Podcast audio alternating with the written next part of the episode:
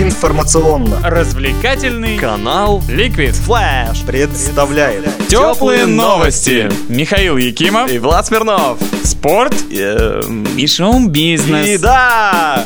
Ура! Теперь нам стал известен полный состав участников Лиги Чемпионов. Вчера были разыграны последние пять путевок в групповую стадию турнира. Самой интересной игрой вчера было противостояние в Глазго, где Селтик принимал Шахтер из Караганды. Клуб из Казахстана выходил на поле, имея в активе победу в домашнем матче со счетом 2-0. И до самого конца первого тайма, в основном благодаря восхитительной игре голкипера Александра Мокина, гостям удавалось сохранять свои ворота в неприкосновенности. Однако в добавленное время они пропустили мяч в раздевалку, а в начале второго тайма главный бомбардир шотландцев, неугомонный Самарас, забив еще раз, уравнял счет в противостоянии. Но шансы на попадание в основной турнир Лиги Чемпионов Шахтер сохранял до самого конца матча. Тем обиднее было пропустить мяч на второй добавленной минуте. Выиграв 3-0, Селтик отправился в Лигу Чемпионов. Но карагандинцам расстраиваться не стоит. Они уже вписали свои имена в историю футбола, став первой командой из Казахстана, сумевшей пробиться в групповой турнир Еврокубков. Пусть и не Лиги Чемпионов, а более скромной Лиги Европы. Для начала сойдет. Тепло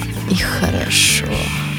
К Селтику в борьбе за главный клубный трофей Европы присоединятся Милан, тоже победивший ПСВ со счетом 3-0 после ничей в первом матче, Реал Соседат, который дважды обыграл Лион со счетом 2-0, Чешская Виктория, обыгравшая славянский Марибор 4-1 по сумме двух матчей, и Зенит, забивший в ворота португальского клуба Пасуш де Феррера 8 мячей за две игры, больше, чем остальные участники раунда плей-офф. Напомню, что кроме Зенита, Россию в Лиге Чемпионов будет представлять и ЦСКА, победивший в чемпионате в прошлом сезоне. Кушаешь слушаешь. В матче 11 тура первенства ФНЛ Сибирь из Новосибирска играла в Уфе против одноименного клуба и смогла приятно удивить, разгромив хозяев со счетом 3-0. Забитыми мячами отметились Владислав Рыжков, Роман Беляев и Михаил Маркосов, игравший как раз против своего бывшего клуба. А вратарь новосибирцев Илья Трунин опять захотел сыграть на ноль, как в предыдущем матче. И пенальти, назначенный в его ворота на 88-й минуте, стал для него настоящим вызовом. Но Илья собрался и удар отразил. А на пресс-конференции после игры главный тренер Сибири Дариуш Кубицкий поведал, что перед игрой сказал Илье, чтобы он помнил только все хорошее, что было в его вратарской карьере, и что он самый молодой вратарь ФНЛ, поэтому для него каждая проведенная на поле минута – счастье. Следующую игру футбольный клуб «Сибирь» проведет 5 сентября в Новосибирске против команды «Ангушт». Занимайтесь спортом, болейте за любимые клубы. Теплые новости. Болеем вместе с вами. Спорт, результаты, результаты, деньги, деньги, бизнес, бизнес, шоу.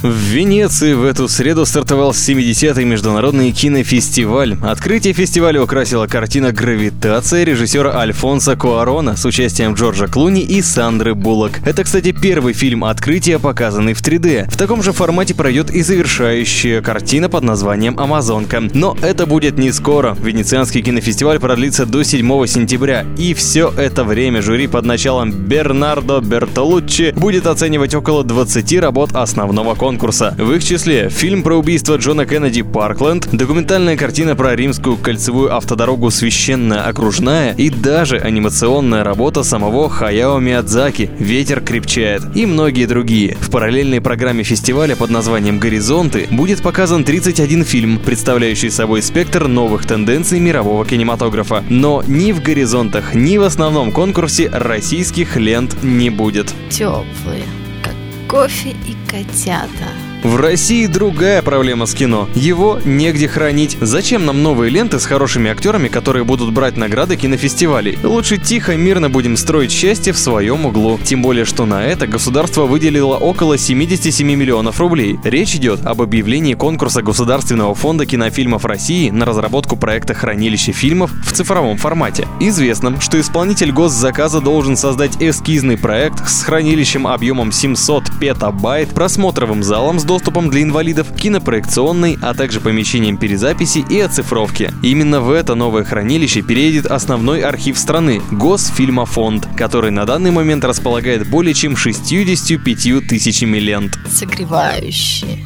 теплые.